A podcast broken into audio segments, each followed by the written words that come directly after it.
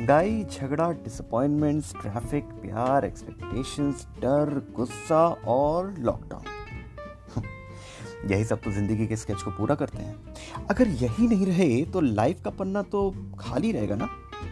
मैं हूँ कार्तिकेय, और मैं लेकर आ रहा हूँ अपना पहला पॉडकास्ट जिसका नाम है ज़िंदगी के स्केच एक ऐसा शो जहाँ हम कोशिश करेंगे कहानियों और पोइम्स के ज़रिए उन पलों को जीने की, जिन्हें शायद हम सबने या तो जिया हो या जीने का सोचा हो। जहाँ आप कहानियाँ सिर्फ़ सुनेंगे ही नहीं, बल्कि जिएँगे भी।